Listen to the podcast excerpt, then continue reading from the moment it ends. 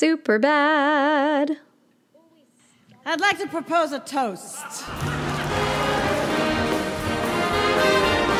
Welcome to Wines and Dolls, a podcast where Chelsea and Emily wine and talk about musicals. Welcome. Wine is a double entendre.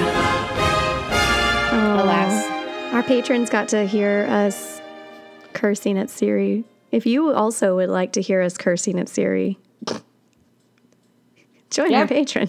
That's pretty much what just happened. That was exactly what just That was- happened. That was it. We just we just had a whole ass conversation with Siri before the recording started, but it was recorded on our Zoomies. I was like, you're also if you're on uh, if you're on Patreon, you're gonna see the um, color of my face keep changing back and forth as I go from my monitor to my uh, laptop because my like the the uh, what's the word the the lights on both ones are different. Anyways, doesn't matter. I got you. The warm to the I'm cool. looking up a word. Yeah. yeah. Yeah, yeah, yeah. Um, anyways, Um, but you know what? I don't want to be Emily, regardless of what. an American idiot. That's right. You're covering a murder. I so yeah, you're covering American Idiot today. The synopsis. Welcome to Wines and Dolls, by the way, everybody, at a podcast where we wine and talk about musicals. And today we're talking about American Idiot. The synopsis. If you want to Yeah. know more about the background, if you want to know more about the background of this show, go to last week's episode, and you'll learn a Or little just more. Green Day in general. Yeah, or, or just go look up Green Day. Um, yeah. So anyway, Um, hey, I'm gonna play two truths and a lie. oh, I like this game. Chelsea, I'm ready. you ready? You have to figure out which one's the lie. Okay, Okay, ready? I'm ready. I have brown hair. I am wearing fake glasses. And American Idiot is my most favorite musical in the world. Oh, I know. I know. It's the one? last. The last one is the lie. How did you know? Oh gee. oh gee. I don't know. Could be because I wore those glasses last week for the Broadway, and I know they're fakeish. And uh, Oh, they're blue light. Did you wear blue- these ones? These no, ones I didn't, but you showed them to me. I think. Um, the, you wore the red ones. I know that you. Oh yeah, you're right. I know that you have a bazillion pairs of glasses that are fake, and you have I brown hair. have half of them are fake and the other half are real. And also, you've told me several times that American Idiot is not your favorite show in the whole wide world. Um, but why, Emily? I cannot wait to find out why it's not your favorite show in the whole show. Because some people love this show. I'm sure there's got to be one or two people out there that love this show, right? You know what I love? What? The concept of the show, thus the concept album. There you That's go. what I love. I love Green Day. I'm a fan, but I, I don't like all the songs. It's the concept album. Yeah, I don't like all the songs that were chosen though. anyway, Anyway, hey, hey Emily, hey, Chelsea, what are you drinking? a Coke Zero. Lame. And just that. I sent Chelsea a picture of my counter and it had like um it had a bottle of whiskey. Uh, it had a can of Coke Zero, and then there was this little like little planter. And then like, I was like, guess which one I'm drinking? Pretty much I just said to her, and I was like, I'm I'm making ice. And in my brain, I'm like, this could be good- one of three things. why not put the It was a Coke Zero. whiskey? Why not put the whiskey in the Coke Zero? Because I'm not drinking right now. Oh damn it! There's so many people that are sober, and I'm over here like, but I'm an alcoholic. Join me. Yeah. It's okay. You do you. You do you. Because then you'll feel less bad in the morning or, you know, immediately right after. Uh, I uh, had movers come over today, so I gave them each a shot when they got all my liquor over here without breaking it. Hey, Chelsea, Hey, Emily. what are you drinking? I very quickly ran to BJ's with uh, James and Greg and Kelly, threw some avocado egg rolls in my face, and downed the snowman drink that they have right now. Oh God. It had a marshmallow on top that had a snowman, and it's also in a glass that's shaped like a snowman, like this. So, like, it's got a bloop and then another bloop, and it's like Kahlua and Bailey's and shit like that. It was wonderful. I drank it very a- quickly, White Russian. basically. Okay. Yeah, it was very good. There was whipped cream and a marshmallow on top. I had that, and now I am drinking this bougie ass glass of um, oh shit, what is it? It's champagne and um, I'm missing it. What is it? Not amaretto, something It's like that. uh Chambord. no. No, something like that though. It's like a liqueur in my champagne. If Now- I if I had some cranberry juice, I would add it, and it would be a poinsettia, my mom's favorite drink at the holidays. So that's Cute. I that's what I'm drinking. Oh, huh? I do know what that is, but I cannot think of it now that you couldn't think of it. I know. I put a lot of it Uh. in though. It's some some fancy ass liqueur that's very expensive. Anyway, um, Honestly, I Yeah. think you just got a, a blowjob shot in a in a snowman. I think I did. I okay. I'm down Yeah. with that. That's cool. Give me some blowjob shots. I guess I'll put it in my mouth. Tee hee. Hey Emily, Okay. Hey Chelsea. what are you whining about? She's like, which one? I gotta pick. Um I had movers move me out of my condo today. How about that? Yay! That's a sparkling. It's a stressful sparkling. It only took a month, but it's and it's and what sucks is it's still not fully moved out. What else do you have? just like random bullshit like the rest of my clothes or i think there's like i think there's like three or four bundles of hanging clothes left and like some random ass stuff that was in the ottoman and a couple of things that were sitting on my couch and like all my lamps and then some of my uh, like protein powder Ooh. um, so it's all kind of silly stuff that should be easy to bring over. okay. Um, like they brought over my liquor, which I was compl- I was uh, nervous of bringing over. So uh, I literally said to them because I go, "Can you all bring boxes that don't have lids?" And they're like, "Yeah."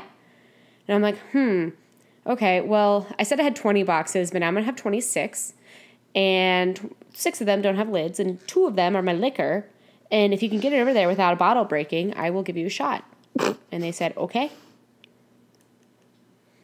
and they got it over here without a bottle breaking. Good for they them. broke one of my boxes. Wait, who'd though. you use? Give them a give them a shout out. They broke a wanna- box. They broke a box, and I don't want to put that I gave my movers a shot as well as where I like where the movers came from in the same sentence because I don't want them to get any like reprimanding from the company. Yeah. Okay. Okay. We'll talk about it later. Okay, well, I here, loved. I loved my with- movies.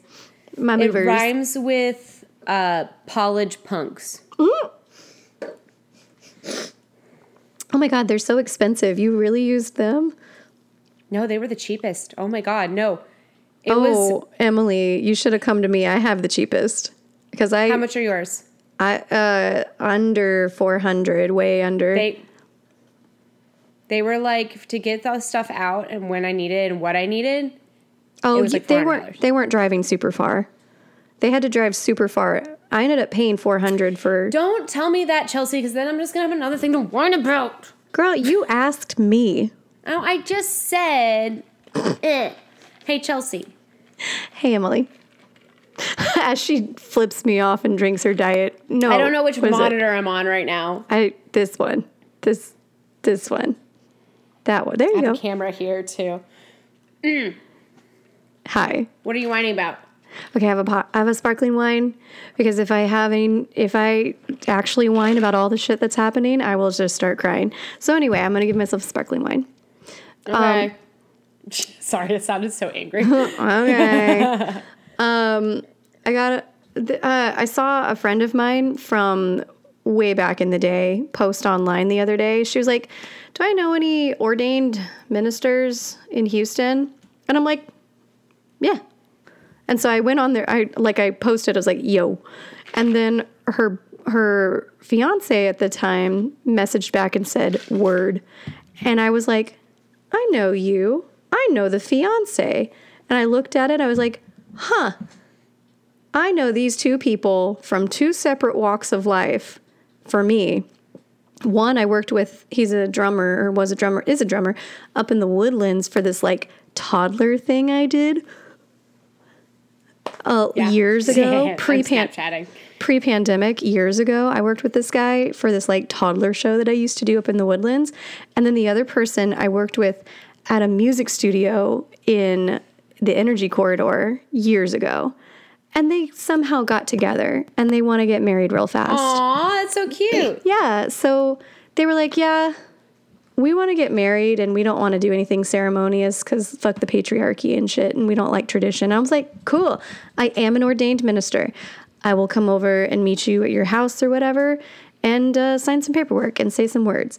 And they're like okay. So we met at a Slowpokes the other day and it was after after i got out of a gig.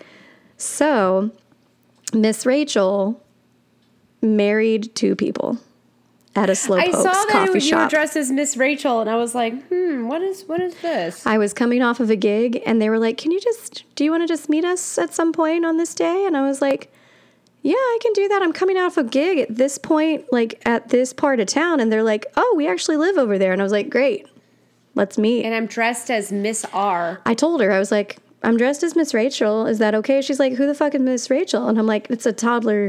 You just don't worry about it. You're gonna love it. You're gonna love it. I'm gonna look like it, when I walk in the space. If there's any toddlers, you will know who Miss Rachel is.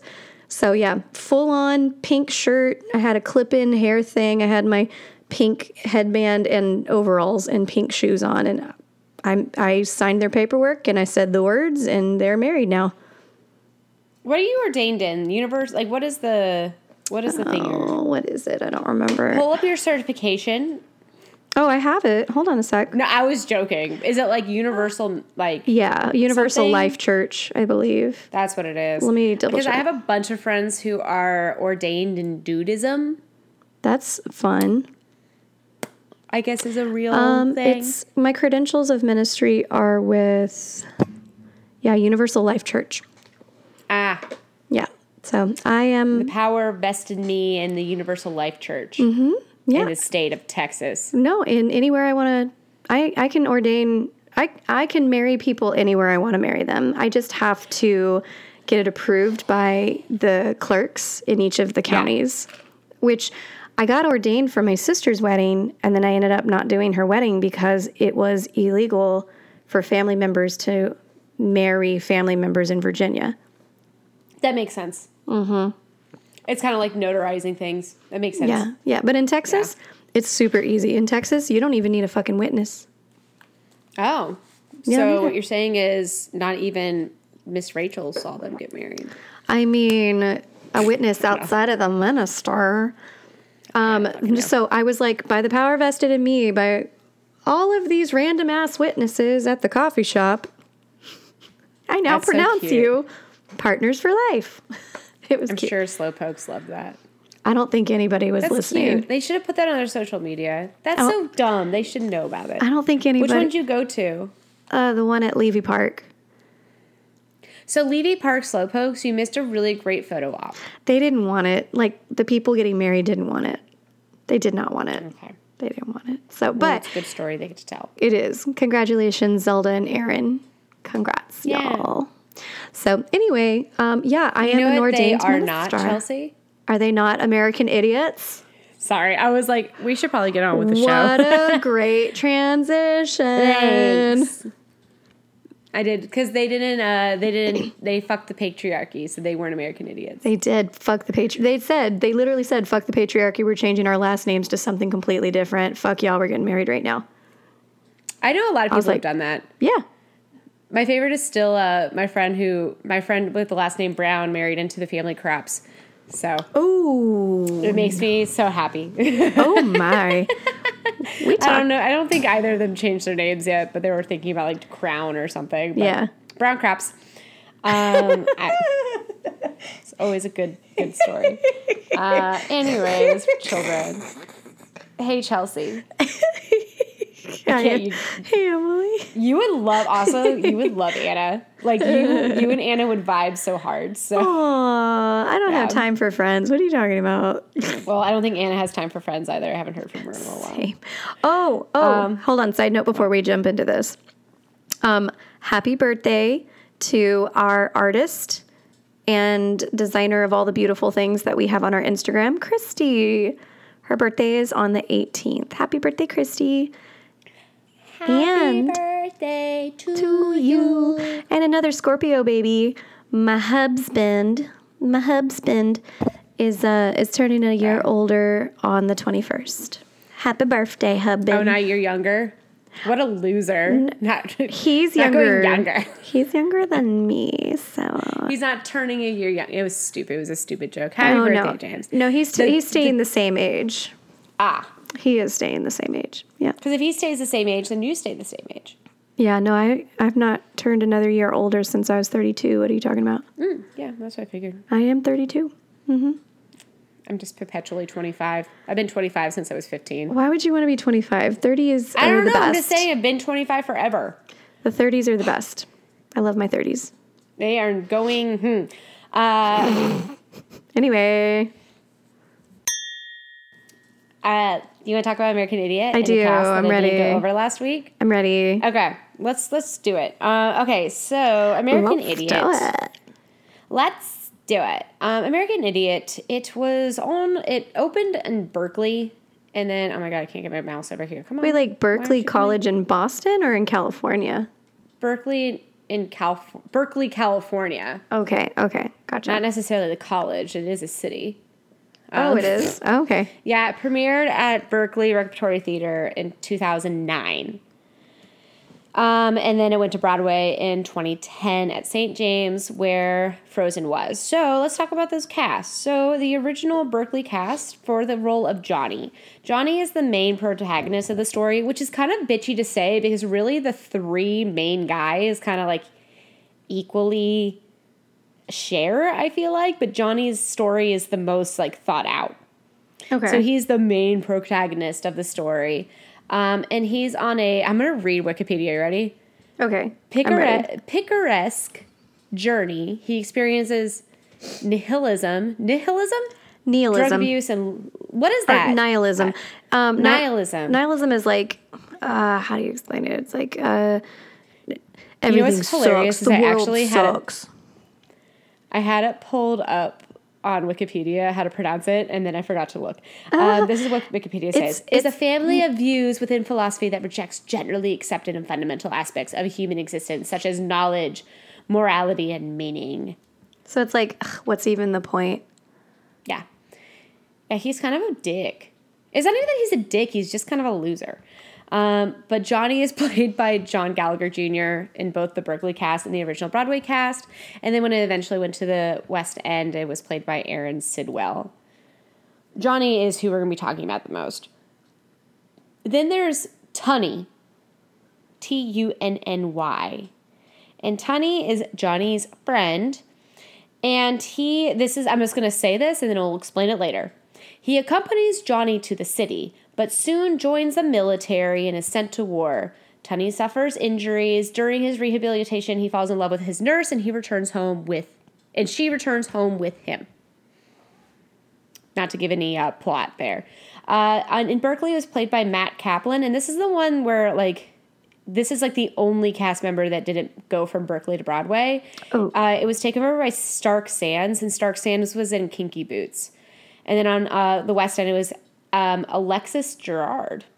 Jared. Hmm. I don't know. They didn't have a, a link. I didn't click on them. Then there's Will, who's like the third of the trio of friends. And in Berkeley and uh, in Broadway, it was Michael Esper. And he, uh, his little rundown is he plans to leave town with Johnny and Tunny until his girlfriend Heather reveals that she's pregnant with his child. And so Will ends up staying home and falls into a alcohol and drug infused depression.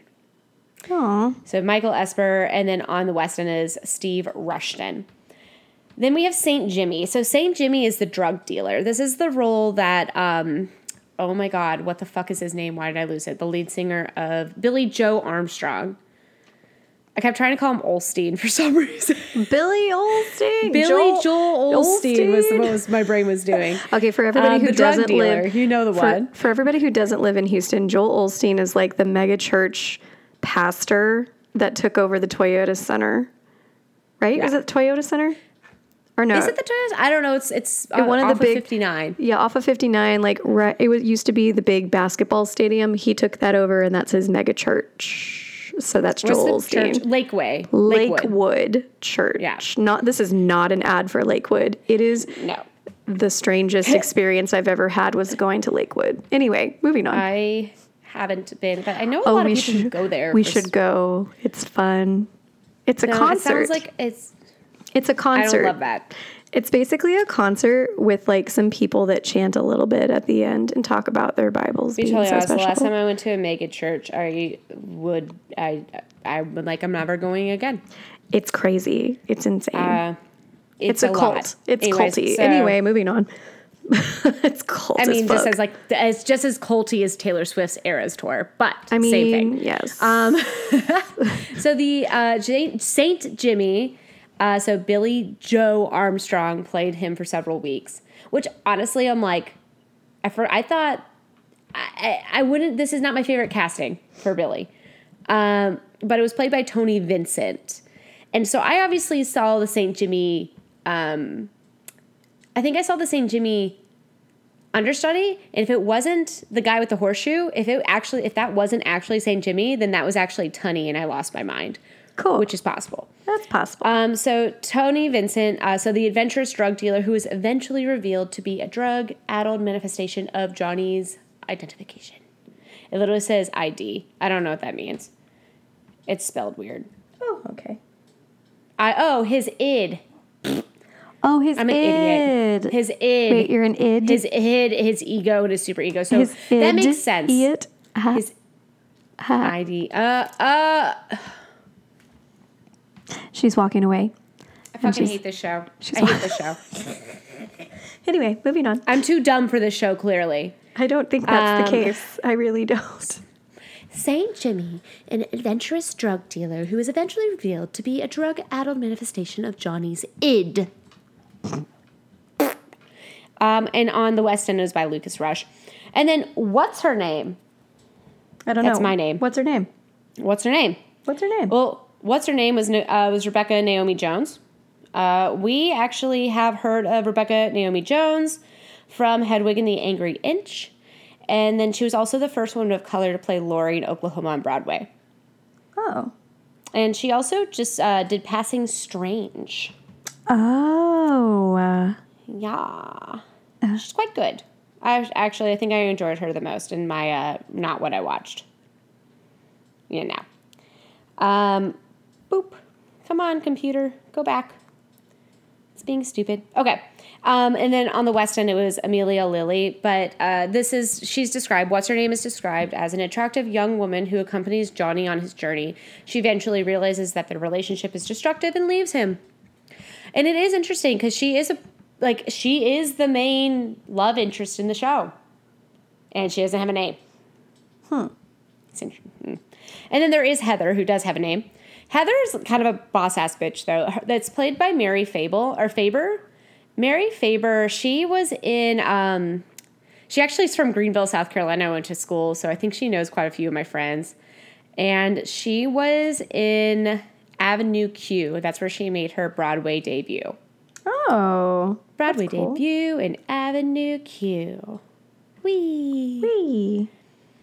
Um, other than that, it looks like she's been she has quite the resume, but um, nothing that I can be like, oh yeah, you know her from this, because she was the understudy for uh, several characters in Hairspray Live of all things. So she was understudy Hmm. for Velma, Prudy, and health health ed teacher for Hairspray Live. I guess yeah, if somebody gets injured while they're doing one of those live recordings, somebody does have to step in, right?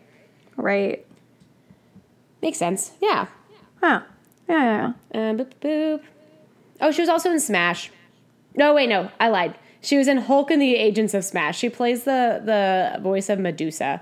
Oh, and then she was in Parks and Rec. She's Kathryn Pinewood. She was in six episodes. Okay. She's cute. She kind of like she's kind of that um, Amy Spanger kind of vibe. Got it. Like I could Okay. see I you don't doing care. several of her roles. I don't know. Okay. I don't I'm care Chelsea. about her. I don't So, care uh, about. I'm bored. I'm bored of her. Okay. Well, Heather, the character, Yeah.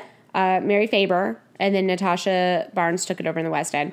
Uh, she is Will's pregnant girlfriend, and she leaves Will and begins a relationship with a rock and roll boyfriend, and eventually leading a life of glamour in a stark contrast with Will's depression. Which brings us to the last role um, I'm going to mention, besides all the ensemble, is the extraordinary girl, played by Christina Sajous. And then on uh, West End, it's Raquel Jones. And this is Tunny's rehab nurse, and the two fall in love. The end. Great.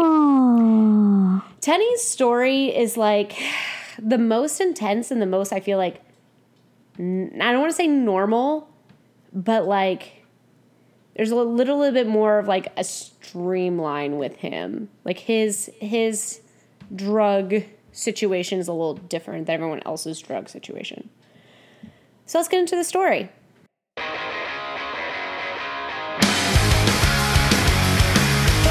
show.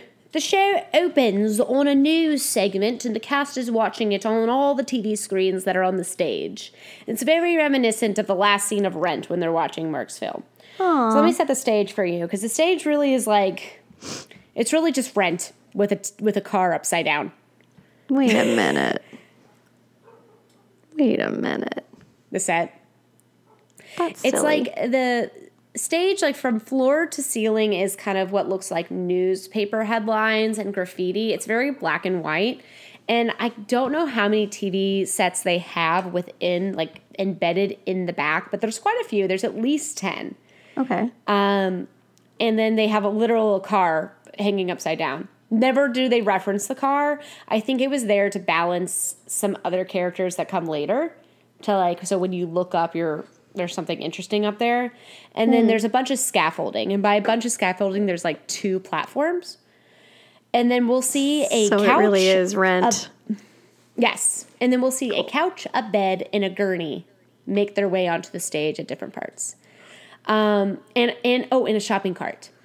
Um, but the the stage is like littered with papers okay. um, that come about in this first song. So, as I said, the cast is all watching these news segments, and um, and then so so there the story begins. The set this show is set in the early 2000s or 2000s and the musical opens with a group of suburban youths living unhappily in Jingletown, USA. Not the youth. It sounds the youths. I love throughout. So Wikipedia was our friend for this. I love throughout Wikipedia. It says the jaded youths. That's how they're referred. the jaded youths. I'm like, hmm, get it. Um, so they're in Jingletown, USA, not Tinseltown, but Jingletown. That's so lame. And they are fed up with the State of the Union, so the company explodes into frustration in the song American Idiot.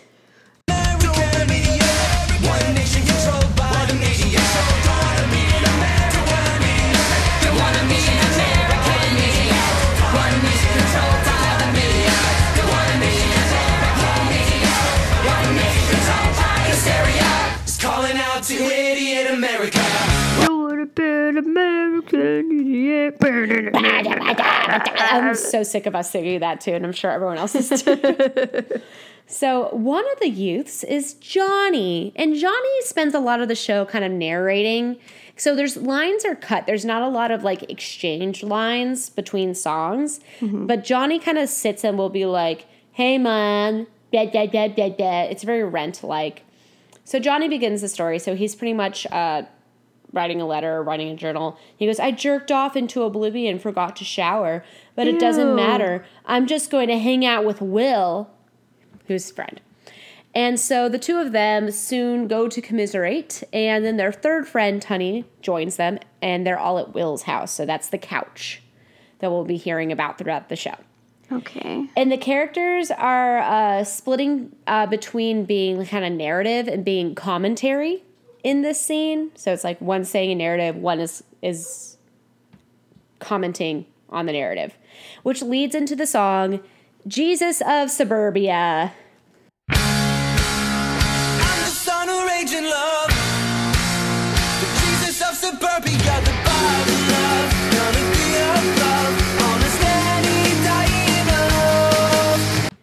And in the song Jesus of Suburbia, we learn that um, the three more or less come from broken homes and they feel dissatisfied with the world.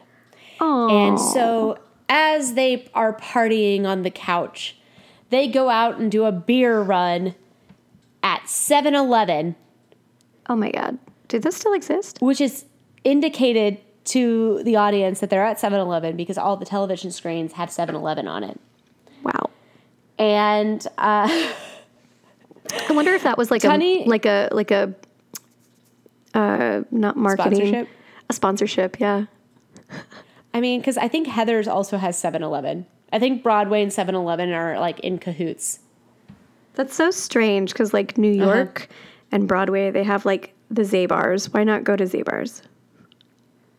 I don't know. Because no one knows what Zabar's is. Not in the I rest of the world, heard- I didn't know apparently. what that was.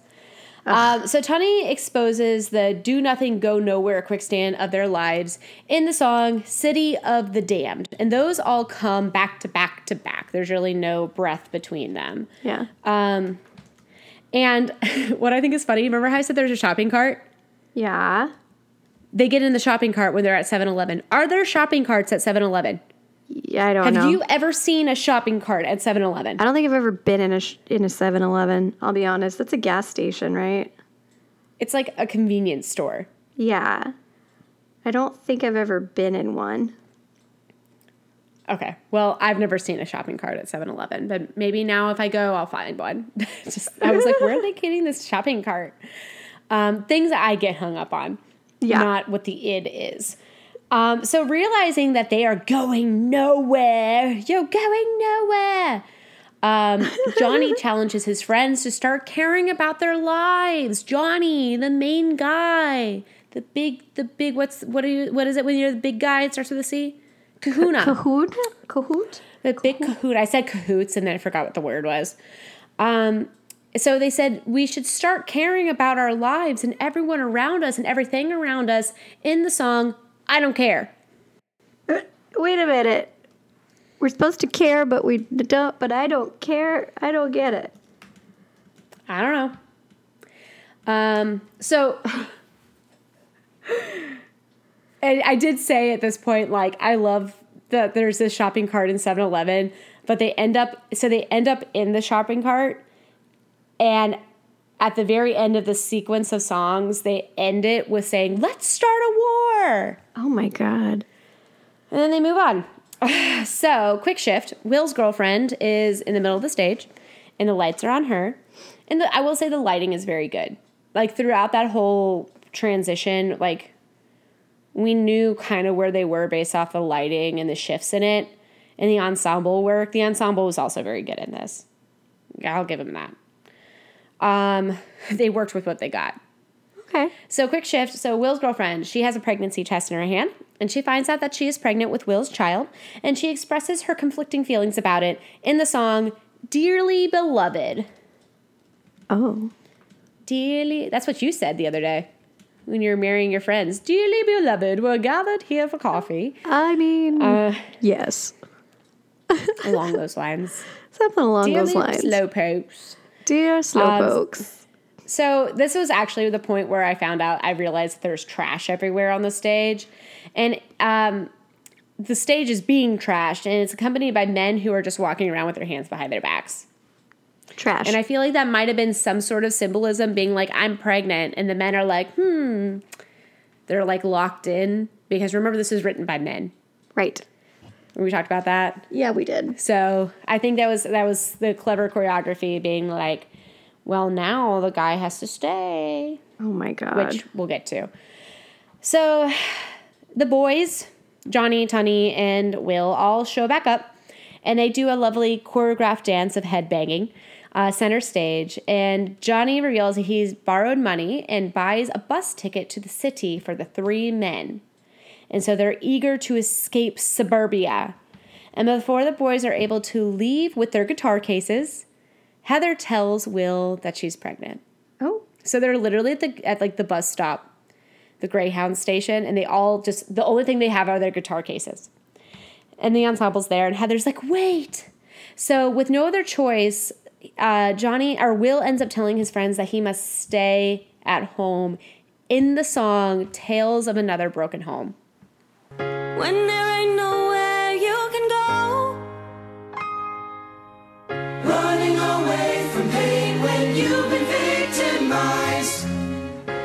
from another broken.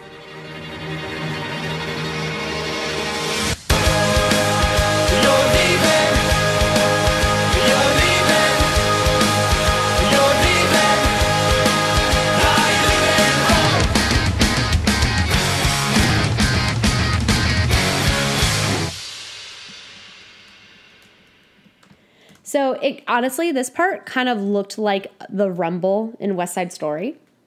Oh, da, da, Uh, da, so Oh, Will not and. Heather against all the jaded youths. Okay. Um, so now uh, Johnny and Tunny are like, well, sucks to suck. And then they go off to the city.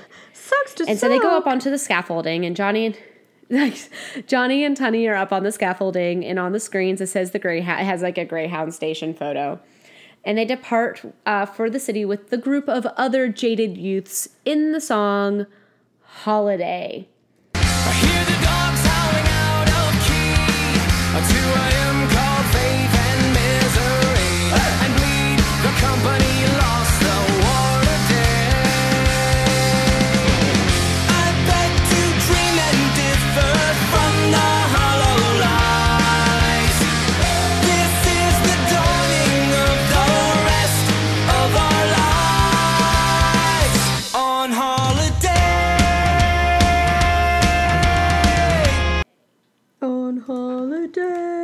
Yeah, no, okay, so straight up, Johnny is like, I stole money from my mom.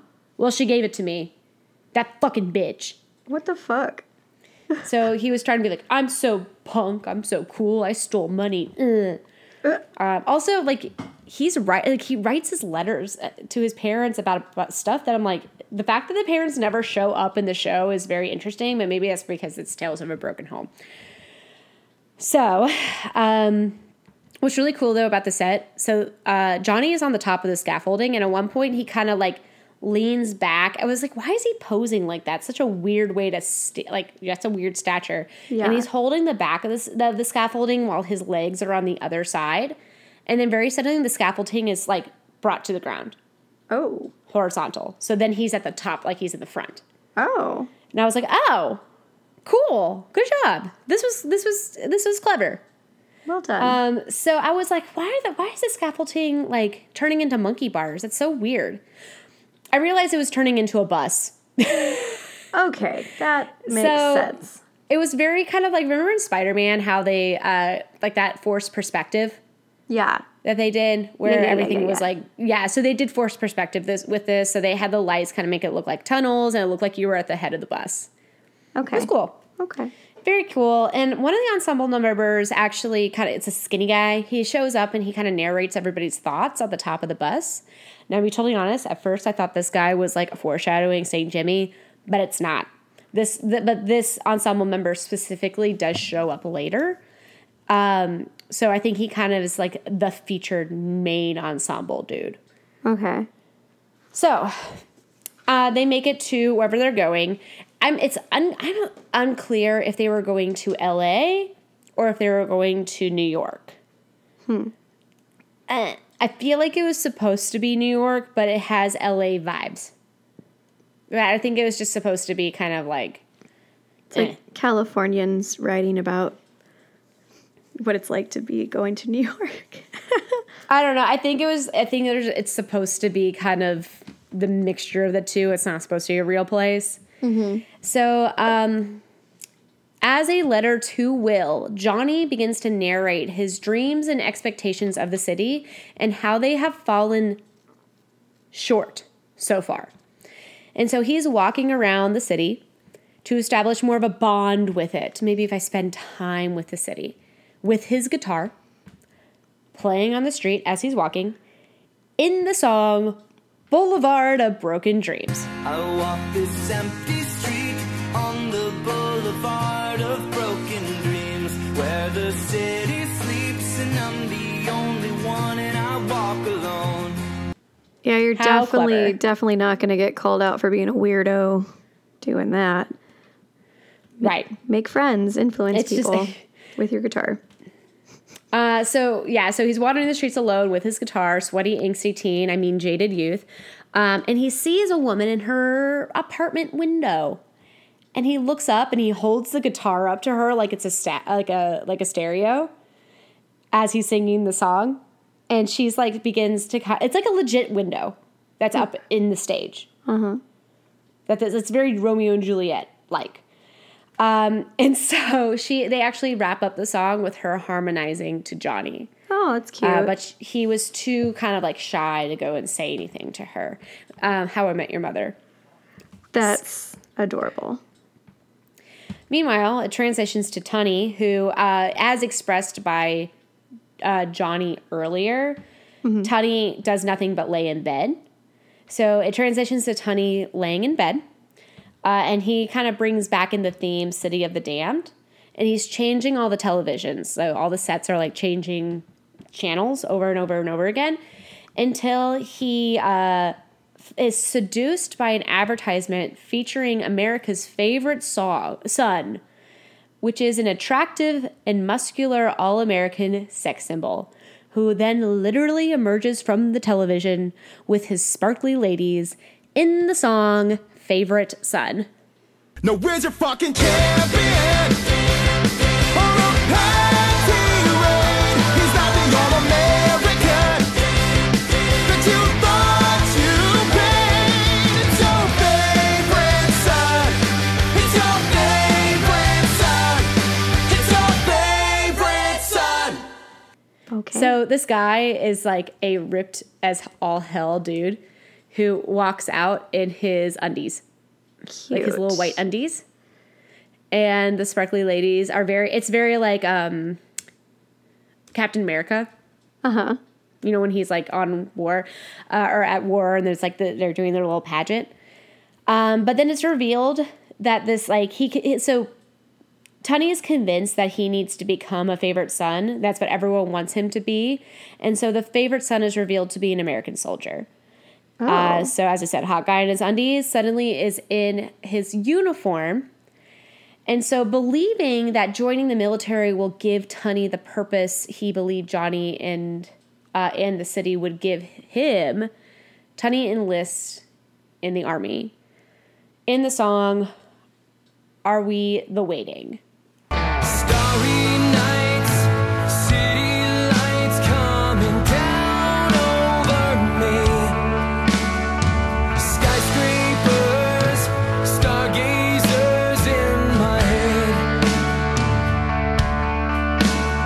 So this is a Park and Bark song, to be totally honest, Okay. where Tunny shows up in his undies. yes. Tunny's in his undies a lot in this show. Okay. like a lot. And um, the ensemble comes out from behind, also in their undies. I But mean, you know what I I'm mean? not like it's like this. at it, I this guess. no, I was. It was not bad. Uh, but you know what I mean? Like like those like got like they are wearing they're they're stripped down because they're enlisting. Okay. They're all enlisting, and that's what it is. So that song ends. And we're back in the city with frustrated Johnny, who uh, manifests a rebellious drug dealing alter ego called Saint Jimmy, who is tweaky and greasy as fuck. Now, Saint Jimmy is obviously an other character, um, but it wasn't until just now that I realized it's his id. Um, so he's yeah a tweaky, greasy dude. Oh, I mean a uh, carefree punk that Johnny has always wanted to be. Oh, you were right the So in the first city time. now he gets to be a punk. Tweaky greasy And so- dude. Got it. Johnny takes to uh, he takes party drugs for the first time uh, during the song Saint Jimmy. St. Jimmy's coming down across the alleyway. Boulevard like a zip gun on parade. A silhouette. Coming at you on count of.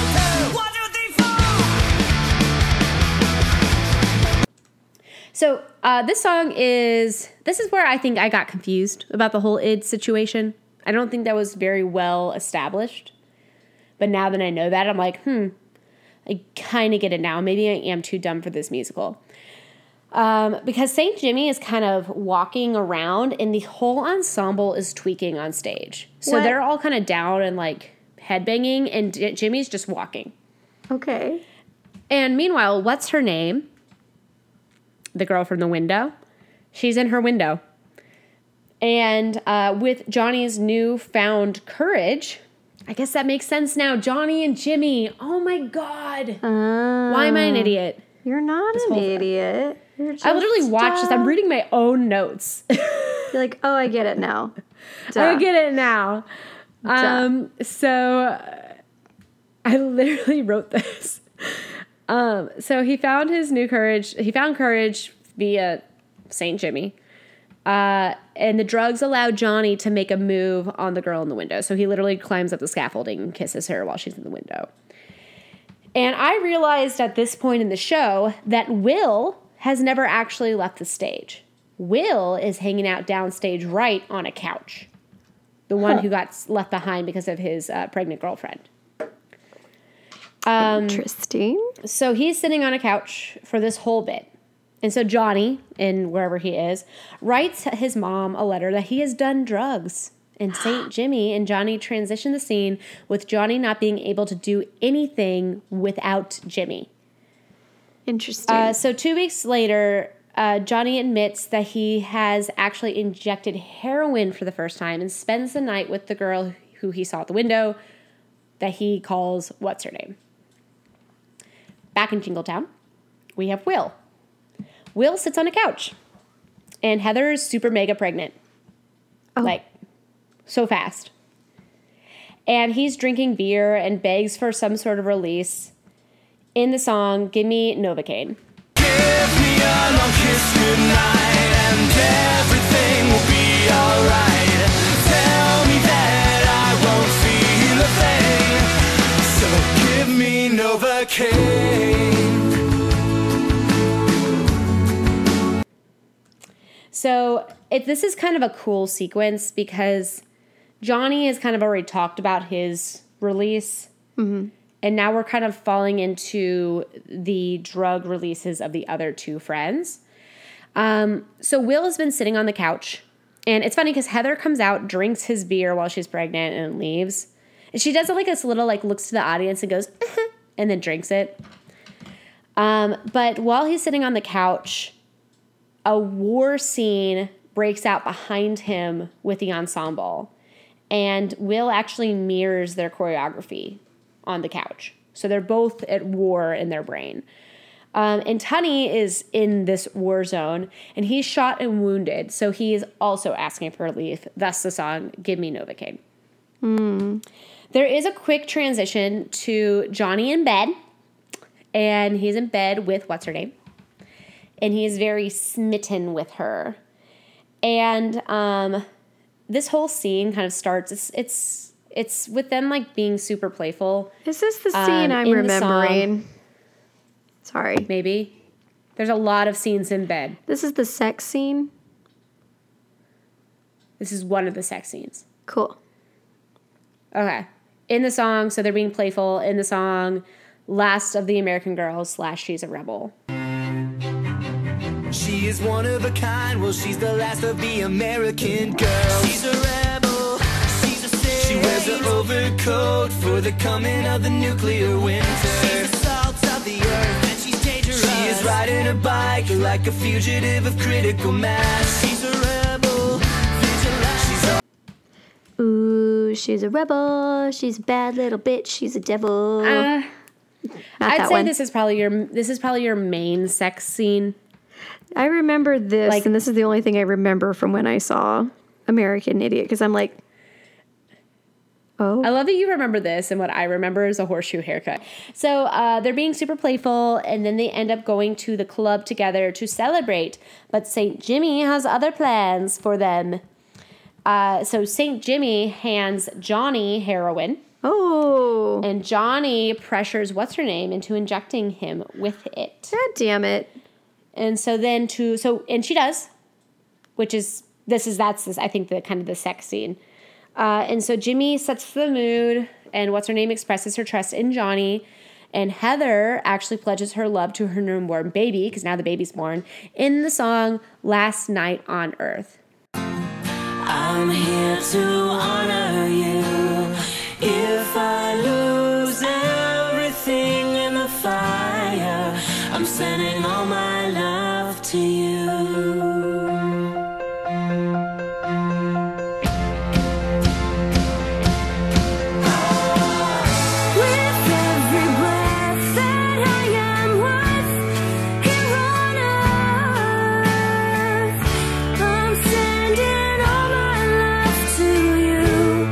This is a lot. This is Um, like different different youths trying to deal with being an adult in a world where it's hard. written, like written out, I would get it. I think it's too. It was like a lot to take in while watching. Yeah. That's how I, I mean, felt what's about her name Rent. had a lot to take in. Oh shit. Oh. That's a penis joke. That was um, hilarious. Johnny Hilarious. uh, is is I'm okay. Uh, Johnny is beginning to look like Jimmy now. Like so, the Jimmy character, as we said before, is a separate character. He has like that sleek kind of uh, mohawk that's low. It's the typical emo. Think of a '90s emo. I know That's- exactly Jimmy. what you mean.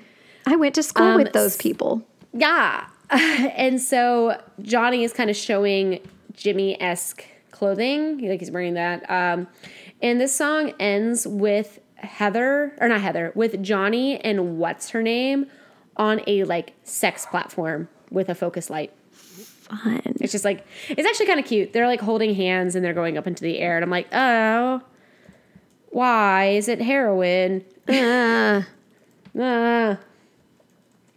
Meanwhile, on the couch, Will is increasingly neglectful as Heather devotes herself into caring for this baby. Because it was really fucking annoying when he was complaining the first time in Novocaine that like he was like, I'm sad, meh, meh, meh," and Heather's like big as fuck with her little baby and starts to comfort him. And I was like, bitch, get off. Like you fucking get out. Your yeah. your no, girlfriend's pregnant. Right? And so now he's all upset because he's not the baby anymore. Oh my god. Wine with me. Boo, boo, boo, boo, boo. I don't know if that was the intention, but that's how I read it because remember this is written by men. Um, so Heather has had enough of Will's. This is this is um this is Wikipedia. Pot and alcohol fueled apathy. It's all has hyphens between it. And so um he so she's like leaving and it gets kind of violent honestly like he keeps picking her up and uh turns out the same guy from the bu- bus the guy i was talking about who narrates he shows up on the couch singing about it with a woman who ends up walking out with heather who her belt was underutilized in the song too much too soon. Too too much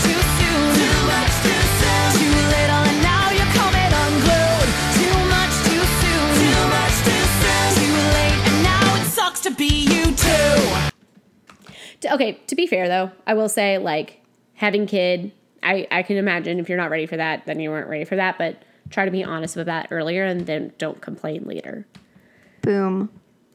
can i say that Yeah.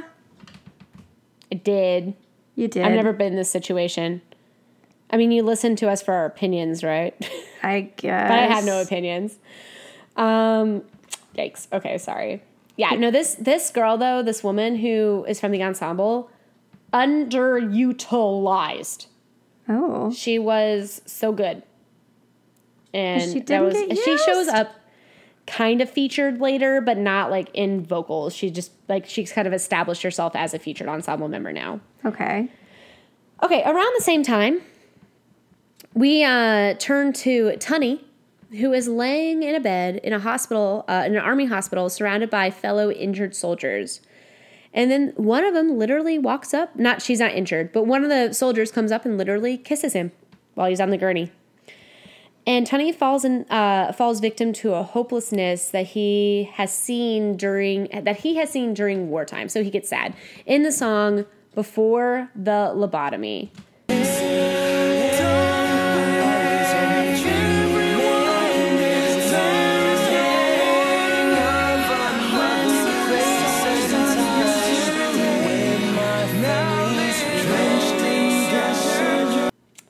Lobotomy. Lobotomy. Uh, so Tunny ends up hallucinating while he's on these medications for his uh, injury. And he imagines he and his nurse engaging in a dance, in a balletic dance, in an aerial balletic dance in the song Extraordinary Girl.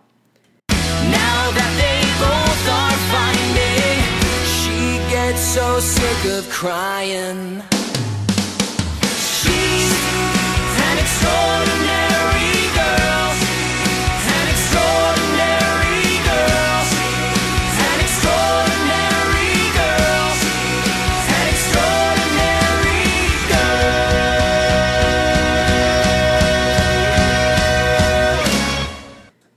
That was a lot of words. Um, I will say it's, I mean, so I couldn't remember what, because I knew there was aerial in this number. This is actually harness aerial though, and it's done in a harness. It's actually really fucking cool. Like she kind of she comes out and she's in her uniform, or she earlier the girl who kissed him that was the nurse, and then he starts to go into his like stupor, and she shows up looking kind of like the ghost of Christmas past on a harness, and then the, uh, and then the cloaks are ripped away, and she looks like a genie. Oh, that's cool. And so as she's kind of dressed as a genie, suddenly he has his harness and he's lifted from the gurney. And they're doing this like sex dance up in the air. Now, there is aerial dance outside harness though in this. I forgot to mention it earlier that one of the things that was happening in the beginning scene and all the chaos is there was one person up in the middle of the ceiling on a trapeze upside down headbanging. Oh, And I, I'm assuming it was this girl, like for some sort of parallel, which is why I said that truck was up there upside down for a reason. And I think to make, to balance out like when you look up at the set. okay. Anyways, um, That's wild. so he falls quickly in love with her, and his hallucinations disappear, and he's left with his fellow soldiers in agony in the song Before the Lobotomy Reprise.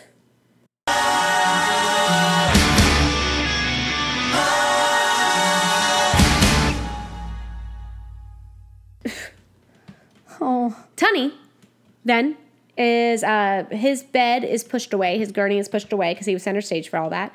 He's pushed to stage left and kind of the final note of it all for Johnny to be pushed onto the stage in a bed to begin the next scene. And so we're back in the city, and Johnny refuses uh, some dope from Jimmy and instead chooses to reveal the depths of his love for what's her name while she sleeps in the song When It's Time. But then I need your voice as a key to unlock all the love that's trapped in me. So tell me when it's time to say I love you. So the scene itself actually is quite beautiful. So like literally there's this like ah and everyone gets pushed and then Johnny's in the middle with what's her name sleeping and then all you hear is rain like on a window for quite some time. Like and he's like, "Are you awake?" "Oh, I wrote a song for you." And he pulls out his guitar and sings "When It's Time," which is just another kind of Park and Bark. So then uh, at, like out of nowhere, this was actually quite frightening. Saint Jimmy comes out of nowhere with the song "Know Your Enemy." Do you know the enemy? You know your enemy? Well, God, the enemy. Do you know the enemy? This was like uh like Foghorn and, and uh, Sweeney Todd kind of alarm okay. came out of nowhere. Uh, so Saint John Jimmy, because remember he refused dope, so Johnny is like coming back into himself. So Johnny's relationship with what's her name is threatened because of Saint Jimmy, and so Jimmy forces Johnny to become increasingly erratic, like having like a panic attack and freaking out. Okay. And amidst the hallucinations and the paranoia and the delusions, Johnny threatens what's her name and then himself with a knife. So like now he's being erratic and like violent. I don't love that. So in the midst of this, Will is still on the couch, stage right, and he and, and Will injects himself while in a stupor on the couch, and the focus is on the both of them. So Will and Johnny are both having issues with drugs at this point, and the ensemble is behind them, kind of acting like gremlin-like creatures, like with some weird dance, like with their like they're swooshing their arms. And they kind of look like the the creatures from uh, Lord of the Rings. Okay. Anyways, uh, so by the end of the song, uh, Johnny is PTFO. He's passed the fuck out on the bed, and what's her name tries to convince Johnny to get help. Meanwhile, the extraordinary girl, the one who kissed uh, Tunny during the last song, uh, tends to Tunny's physical and emotional wounds because it's revealed at this point that Tunny is an amputee What? it looks like they used like they they he had a leg like his leg was gone from Like the he, knee He came back from war. he came from like back from war or he's i think he's still in the hospital but he doesn't have a leg Okay. um he doesn't have a leg to stand on Oh. Oh no i like it, it was kind of cool how they did this i'm trying to figure out i still am trying to figure out how exactly they did this but remember he's on the gurney Yeah. i have a feeling it's like his leg is bent into the gurney and then they bandage at the knee Ah. I feel like that's the most logical way of doing it, but there might have been something else that I couldn't see. Okay. Because it's like, it's the downstage leg, like, audience can see it.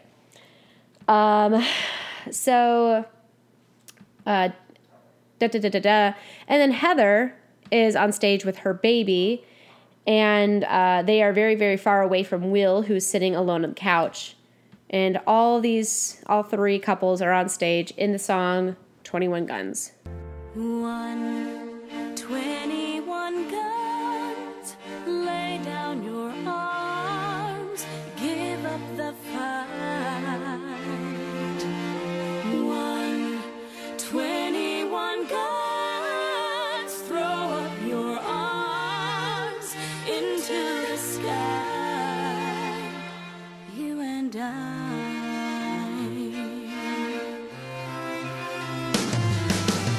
That's one of my favorite songs.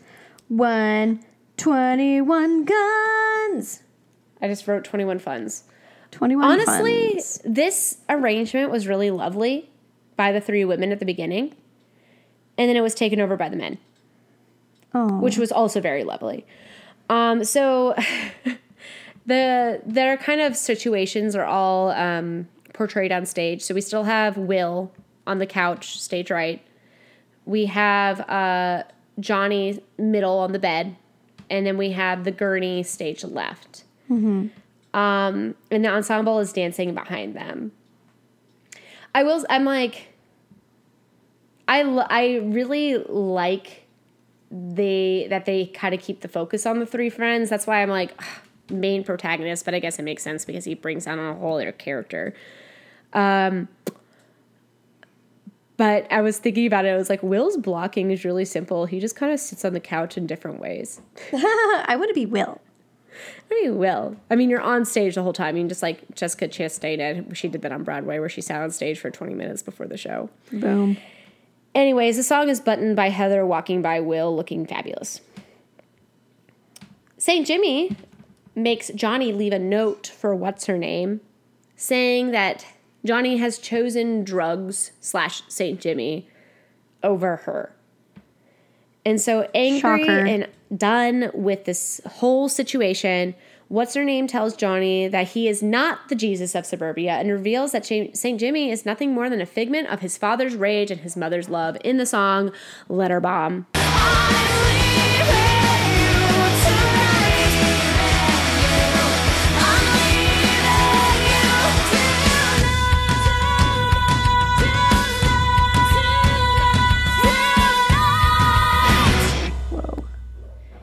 The Jesus of suburbia. One One of the um, lines that Johnny left in the letter was like, I'm not stoned, I'm just fucked up. Johnny has some very interesting lines that he writes in his little letters. Um, but this is a female based song, so all the women uh, in the ensemble are singing this with her, and they're doing a very cool kind of ripple effect choreography. And so she leaves him and his unwillingness to acknowledge that he has issues. And he's talking to a figment of his imagination. See, it's a wonder how I did not figure out that St. Jimmy isn't real, but I think I was just tired of the musical. Oh. It's a lot of angst to take on. Um, so Johnny wakes up and he has a party hat on and he's looking again a lot like Jimmy. Oh, I wanted to say one, uh, he was singing to what's her name before the drugs. Um, when he like for the raindrop scene, he looked like Johnny again. Like he had his like original shirt on and kind of like the flannel. So now we're looking like Jimmy, where he's wearing the black tank top and like f- like a big like punky jacket and eyeliner that's going down his face and a party hat. And so he's writing yet another letter home, and that's what his way of narrating. And he's hurt by what's her name's departure. And so Johnny grabs his guitar, takes off his party hat, and sings about the songs, or sings about the songs, sings about longing for better days ahead in the song Wake Me Up When September Ends. Summer has come and passed. The innocent can never last. Wake me up when September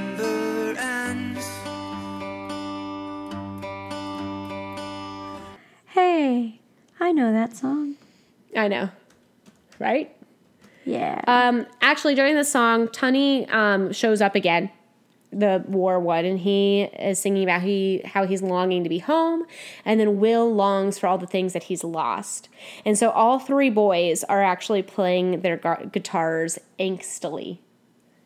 That's the word that I'm going to use today. Angstily.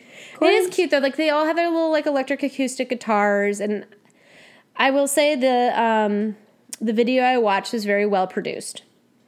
I don't know where it came from. No. The internet. Um, the internet. I don't know who did it. I don't know if it was actually like uh the like actually produced The and put person. on something. Maybe it was for the documentary. Honestly, We're gonna go with um, that. That sounds sure. more legal. Yeah. Uh, yeah, sure, more legal. uh, okay, so Saint Jimmy appears and makes one last attempt to get Johnny's attention. Uh, but Johnny has made the conscious decision to end his self destruction, resulting in a quote unquote metaphorical suicide of St. Jimmy. That's Wikipedia. In the song, The Death of St. Jimmy.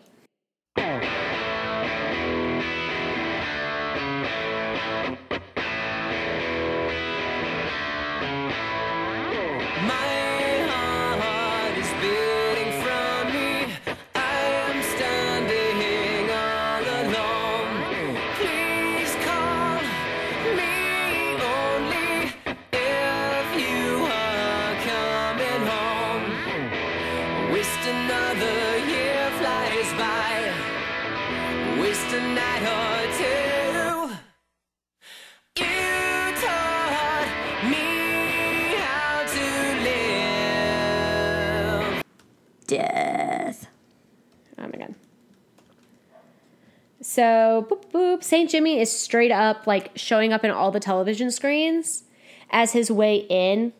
On the outside, always looking in. That's kind of what it was like. And um, he again like stands above everyone on this like scaffolding as if it's his dominion. And you do see Johnny at the bottom of the stairs.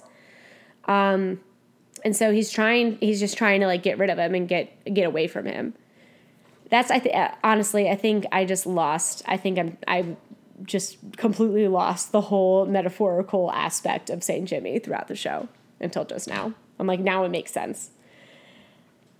Johnny cleans up and he actually gets a desk job, but he realizes that's no place for him or there or in the city in the song East 12th Street. And this is your typical like he's in a suit and with a tie and his button up and the, everyone in the office is like holding up in the air and he's like this is stupid. Oh. i actually i'm gonna be totally honest i skipped through the song. What? i knew there wasn't gonna be anything that was for like i was like this is gonna be everything else that's been in this musical. Um but we transition to will's couch. That has now been moved to the center as both Johnny and Will are freaking out in the end, end of this song. So Will is all alone with his television, much like Tunny was earlier, and he bemoans his outcast state in the song Nobody Likes You. Ah. Nobody likes you. You don't have to say it out loud, Emily. My brain does that all by itself very well. Does Thank it, you. Does it also do this where Will imagines Heather uh, appearing with her new show off rock star boyfriend and they are uh, having sex on the couch in front of you? yeah, basically. Yeah, all it the happens all the time. All Yeah. the time. So this guy is much cooler than Will. Mm. Uh, and he sings about it in the song Rock and Roll Girlfriend. Um, and they're literally having like kinky sex time on the couch. And you know it's a figment of, the, of their imagination because every time like the boyfriend shows up, like it's him, but then somebody else is playing the guitar behind him and it's Heather. Um, and so while they are on the couch, he sits up and so in retaliation he actually gets his ass off the couch and he pushes the couch off the stage so Where will finally go? got up off his ass where does it go it goes in the wings Sorry, there's some there's like a something outside my window. it's your neighbor Nah, he's been okay. can we keep going okay Yeah, keep going. Uh, okay. So he's so Will has decided he's sit, sit, sick of sitting on the couch. So he heads to 7-Eleven because we haven't been there since the beginning of the show. So you know what that means. More carts? We're almost done. We're almost done. Oh. Uh, so he heads to 7-Eleven where he sees none other than Johnny. What? Another American Johnny. idiot. Well, Johnny, who left his desk job, and uh, he is narrating a letter. So Will finds him there, and Johnny admits that he sold his guitar for a bus ticket home. Wait a minute. And then, Wait a minute. Huh. That's part of the rent. That's part of rent. That's rent. Is it? Yeah. That's rent. He sells his guitar to go to Santa Fe. To, for a bus ticket to Santa Fe. no, but rent rent is in 1999. I understand. This is in 2009. they fucking Actually, it's in the early 2000s. stole 2000s. some shit. Maybe just it was a common thing to get bus tickets for people to sell their guitars, Chelsea. I guess so. Jesus. Are we all selling We our can't guitars? all be Adam Pascal. I guess not. Um, Thank God. So Johnny and Will are at 7-Eleven, but there must be a third. So who should show up but Tunny? Tunny. Tunny, who uh, is he has returned from his deployment and he has extraordinary girl with her with him. What? And so yeah, what? he has his girlfriend. So Johnny actually becomes really fucking frustrated with Tunny for leaving him in the city. Okay. But quickly forgives him because that whole thing like lasted I think maybe 15 seconds and the three friends embrace. And Tunny introduces his friends to Extraordinary Girl, and Heather and her rock star boyfriend arrive in style. And in an uneasy truce, she allows Will to hold the baby. And then other friends show up who greet the three men who haven't seen each other in a year because they've been gone for a year. And this is all happening in the song We're Coming Home Again. Wow.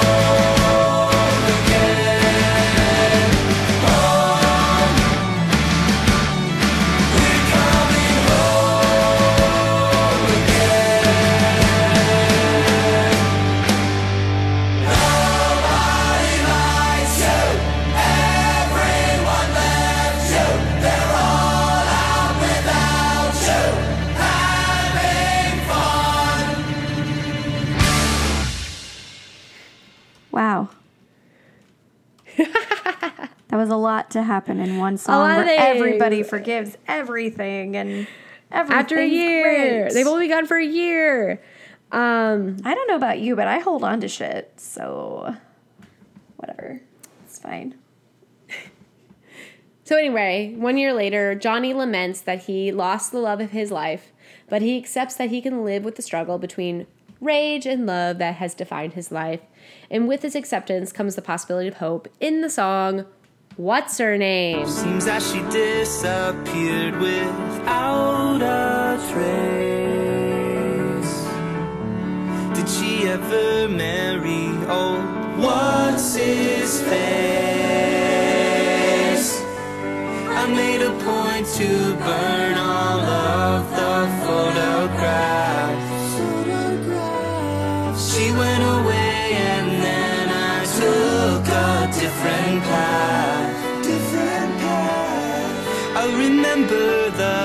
face, but but I can't recall the name. Now I wonder how what's her name has been. She has a whole second song about her. Wow. But we still don't know her Um, name. We don't. And this is a Park and Bark song at the end of the show. We were at the end of the show, and they decide to have a Park and Bark song. We're so close, and then he just stands in the middle of the, the theater and sings because he hadn't done that yet in the show. That's gross. I hate it. And so that's pretty much how we end the show. And then the cast comes out and takes their bows, and the curtain rises, and they reveal uh, the entire cast with guitars, and they perform the song "Good Riddance" slash "Time of Your Life." Words get trapped in my mind. Sorry, I don't take the time to feel the way I do. Cause the first day you came into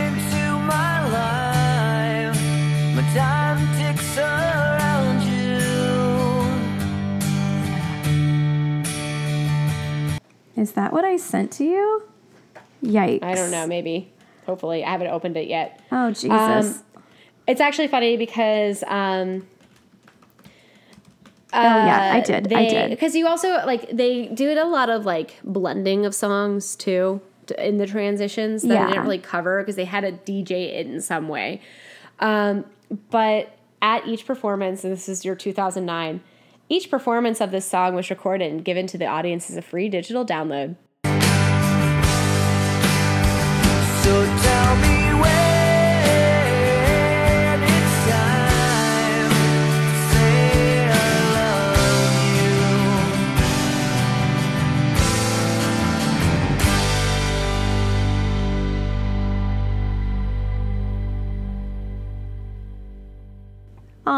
That's cute.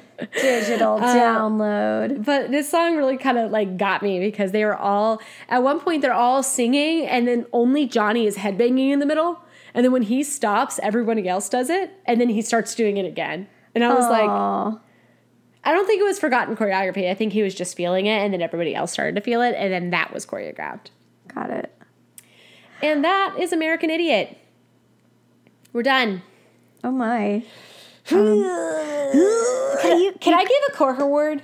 Yeah, go for it. Cork award Um, away. I want to give a cork award. So this is a it's a good sparkling cork award.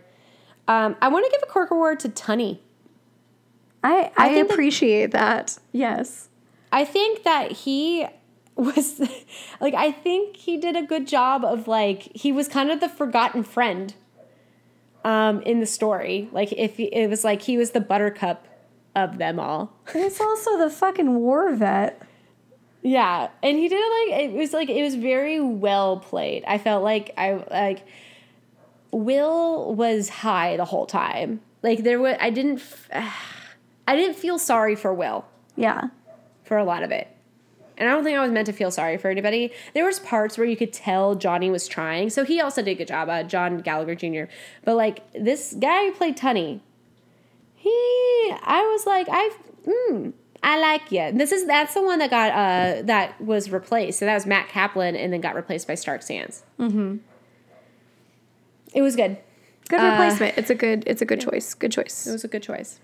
nice. Uh, and so yeah, that's it's interesting like this show it's it's all it's so I, I it i get it i understand it it sucks as a musical. It fucking sucks as a musical. But this is the music i grew up with and these are the people i grew up with and this is the the circumstances i grew up with in post 9-11 like how you deal with the world crumbling around you happens in different ways.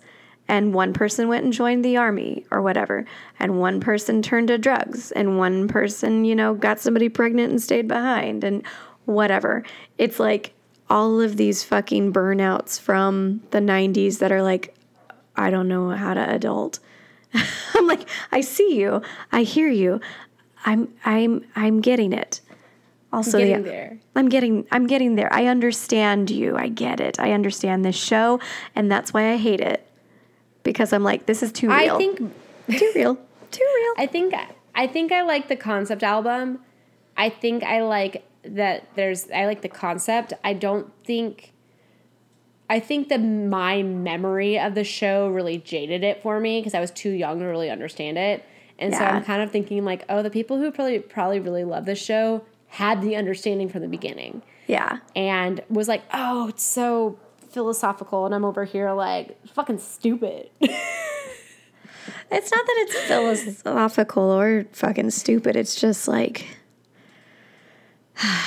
and I think it's like it's been I it's been done. Are you gonna say it's been, done. Well, and I also like I think I think I said that uh, some Gen Zer is going to pick up this album or pick up this musical and then be like, "This my is God, the best thing I've ever seen in my entire history. life." Oh my god, look at the history! Look at this! It's like Hamilton. If you're a Gen Um, Zer and you're listening to this, we're not making fun of you, but also you make fun of millennials. So turnabout's fair game.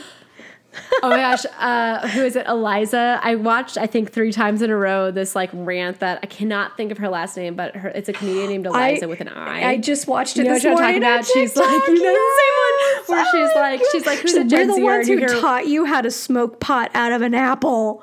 We're the cool aunts. Yeah, so- that one. It's because she was like, uh, who's the Gen Zers? And you hear like, woo. And she goes like, Oh, all two "Not of you." So tough in, in the comment Yeah. section. I just watched that this morning and so laughed.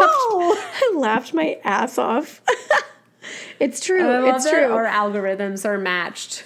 They are. Well, and I send you stuff, I but had- you never send me things.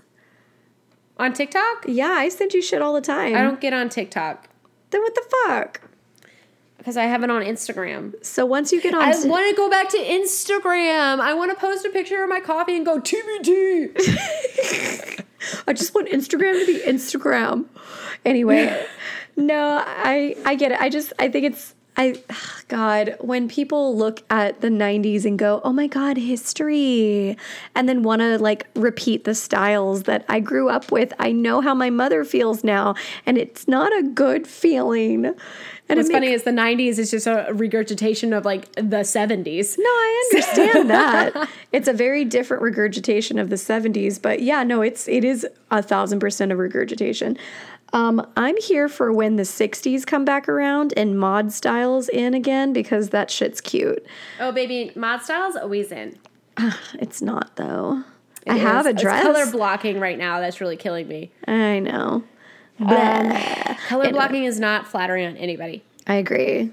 Um, I anyway when it comes are middle parts. When it comes to Green Day, Green Day to me and to a lot of the burnouts that I hung out with was like, oh hi Stinky, hey buddy, you want to go say hi Emily? Say hi bud. Hi, Stinker Emily. Your uh, your twin is somewhere. I don't Somewhere he around here. Um, so when it comes to Green Day, that was like the first music that I listened to that I was like, oh my god, this is my angsty teen self. Oh, oh, they're talking about masturbation and stuff. That's fun. So it was like the first time I'd ever really like heard that kind of music and I was dating a guy who was like a total like pothead and stuff. And that's why I started listening to Green Day. And then I went to the concert and I was like, oh, these guys are really, really fucking good. And then I started listening to the words and I'm like, oh, they're saying something too. That's fun. Um, and it became a phenomenon of the entire generation of these like burnouts and people that are like, yeah, I'm totally against um I or I'm I'm like anti-political and like uh what's the word? Um Oh my god. I'm like totally not for government. I can't I can't focus on you because Stinky's tail looks like the Kraken is about to like attack your ship. I know it does. anyway, so American Idiot, if we listen and break I love listening to music and breaking down the poetry, oh, no. the poetry in it. it. Uh I'm to okay, so I'm to actually let's do it. Let's look it up. Let's look at the lyrics of American Idiot real quick. Boom. No, no, I want to wrap up this episode. We're a minute, we're an a minute, we're an hour and 16 minutes in. Oh, that's We're right. almost as long as the actual musical. Uh, almost an entire like anyway it was it the song was uh, don't want a nation under the new media and can you hear the sound of hysteria the subliminal mind fuck america so anyway they're talking about how like they're, they're, it's a post 9-11 world and how the media runs the world and politics can go fuck themselves and anyway Who runs the world? Girls. girls So says who should Uh, run the world girls Beyonce. so says Bay. My Anyway. Bessie. Anyway, we can talk more about that on the next episode. we'll break that down Don't more. let, don't let uh, Stinky sink your ship. Stinky boy, he's a good boy. Stinky boy. He's like, Daddy didn't feed me, and I looked at his bowl and I saw that that's bullshit. You're saying bullshit right now, Stinky. I know Daddy fed you. Or maybe Daddy. hungry. Maybe Daddy didn't feed you. Hungry. Look at my face. Look at my emaciated face. I got cat grass for um for Fig. Because it said online I should get that for him. Uh, you know what online also tells me? that our patrons are fucking awesome. Exactly. You read my Yeah, mind. Fuck yeah. You can join our patrons. at patreon.com slash wines and dolls where you will eventually get to see this video of Stinky sinking stinking Sinking my Chel- ship. Chelsea's sip ship he, his tail keeps wrapping around the microphone uh, it's so cute so you can, you can check that out at patreon.com slash wines and dolls uh, where you get the recordings He's hitting the watch me. microphone. he's literally hitting the microphone He's like, stop, mom. stop Stop it. stop Pay attention to Oh me. Oh my god, he's so fucking funny. Meanwhile, my dog is standing. Oh, she was standing behind. Oh, she's on her bed behind all my boxes. Okay, I need to clean those out. But if you want to support us in other ways, you can go anywhere you're listening to this podcast and press the subscribe button, specifically Spotify, please, and thank you. And scroll down and press the. Further star to the right and leave us a review. You're welcome. That was. My, I have a, I have a headache now. You're welcome. was a lot of head banging that just happened. And you can support us on social media by following us there at Wines and Dolls. We're even on the TikTok where Chelsea is.